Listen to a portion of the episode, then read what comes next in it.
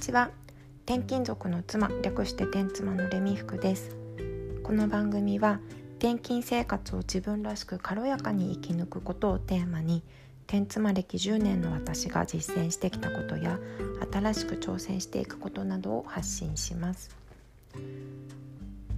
今日ゴミ出しに行ったらねちょっとショックなことがありました。今日は燃えるゴミの日だったんですけどなんかね見覚えのあるゴミが残ってたんです。子供の傘とかあと燃えないゴミとして出したものがね持っていけませんみたいな札が貼られて残っていてふっと気づいたらこれ私が出したやつじゃんってなってね。すごいショックだなと思いながら一旦家まで持って帰ってきました。うんとね、出す日が違うよっていうのとあとちゃんと分別されてないよっていうのとあとはゴミの袋が違うよっていうのが貼られてましたね。で今住んでいるところねゴミの分別がねすっごい細かいんですよ。いくつかねいろんな市に住んできましたけど今までで一番細かくってであまりにも細かく分けるもんだからそれぞれのゴミの収集日がねすっごい少ないんです。例えば古紙、うんと、紙ゴミねとかあとは燃えない不燃ゴミとか小型家電とか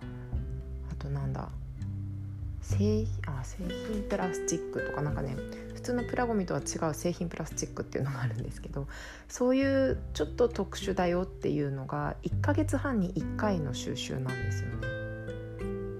こんなにね分けるからだよって思うんですけどちょっとこれはね5年経った今でもすごく不便だなと思って暮らしています。電池のね回収なんか半年に1回なんですよ。最初見た時え何それと思ってちょっと信じられないと思っちゃって。びっくりしました。だから1回逃すと電池の回収ね。1回逃すと1年後とかになっちゃうの。ね。どういうこと？と思って。私がもともと住んでいたところ出身、うん、と生まれ育った実家のある場所はゴミの回収がめちゃくちゃ緩い場所だったんですね。燃えるゴミの日が週に4回くらいあってでその1日燃えないゴミの日みたいな。分類も多分そんなあんまりなくってほとんどのものが燃えるゴミで出せるんです。そういうとこで育ってきたからもうねゴミの分別私苦手で嫌いじゃないんですけど難しいんですよね。私なんでこんなに細かく分けるんだろうって思ってしまいます。焼却炉の火力の違いとかって聞いたことがあるんだけどどうなんでしょうね。本当ゴミの分別とか回収のやり方は市によって全然違うなと思っています。未だにちょっとね慣れない。仕方ないんですけどね。このあとちょっとゴミの収集分別のちょっと冊子を見ながらもう一回仕分けたいと思います。でまあゴミに今日ねゴミのこのお話ゆるいところから厳しいところに越してきてちょっと苦労しているっていう話なんですけどこう新しい環境に慣れていくことについてそこからね私は発展してちょっと考えてみたんですよね。転勤生活の中でどうしてもやっぱりその転勤地が合わないっていう場合とかあると思うんですね。で、まあ、いろんな人の話を聞いてるともともと自分が生まれ育った場所と環境がすごく違うところに引っ越しをするとやっぱりこう馴染めないっていう率が高いのかなと思っています。例えば田舎の生まれ育ちの人が都会に住むようになるとか都会で生まれ育った人が田舎に住むようになるで日本まあ世界どこもそうか。土地の面積で言ったら田舎の方が断然多いじゃないですか。都会のね開けた場所なんて本当にごく一部でしょ。だから田舎出身者の人の方が私は転勤族に向いていると思っていて。ね田舎に行く確率の方が高いですからね。まあその勤めている会社のね視点がどこにあるかにもよるけど。で私自身は田舎出身なので割とどこに行ってもやっていけるなと思っています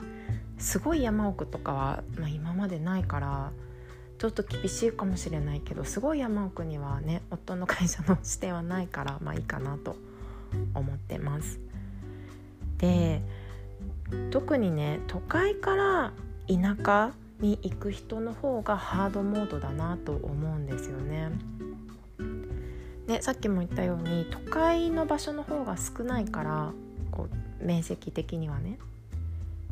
田舎に行く確率が高くなるっていうのとあとは都会にあって田舎にないものの方が多いじゃないですか。刺激の数が全然違うと思うんですね。だからないものをすごく数えてしまうと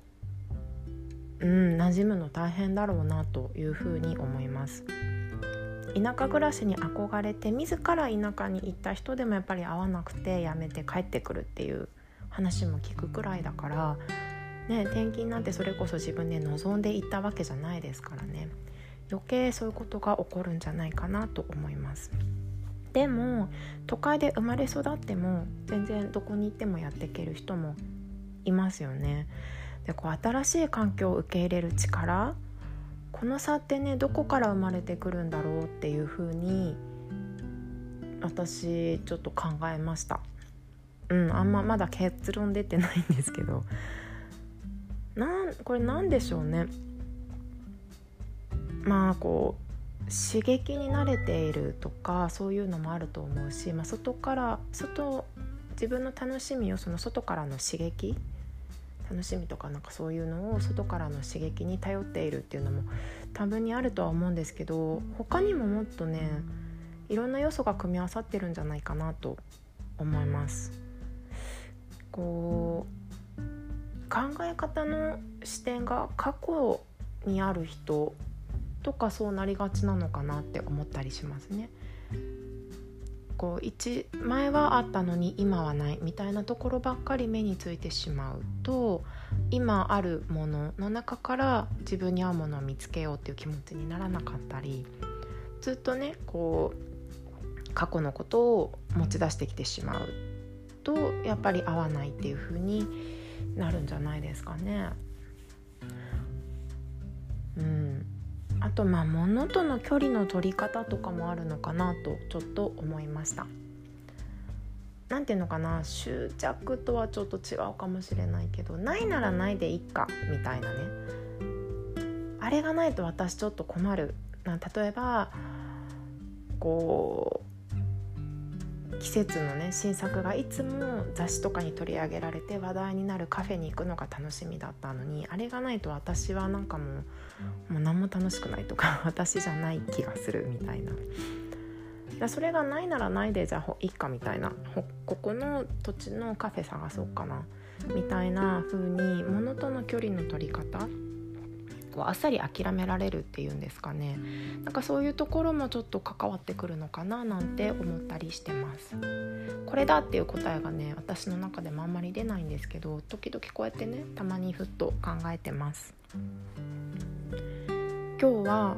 ゴミの分別が今住んでいる場所は厳しいという話から新しいことをね受け入れる力っていうのは、まあ、受け入れられる人とそうじゃない人と何が違うんだろうっていうところにちょっと考えを発展させてみました。これからゴミの分別をやり直します。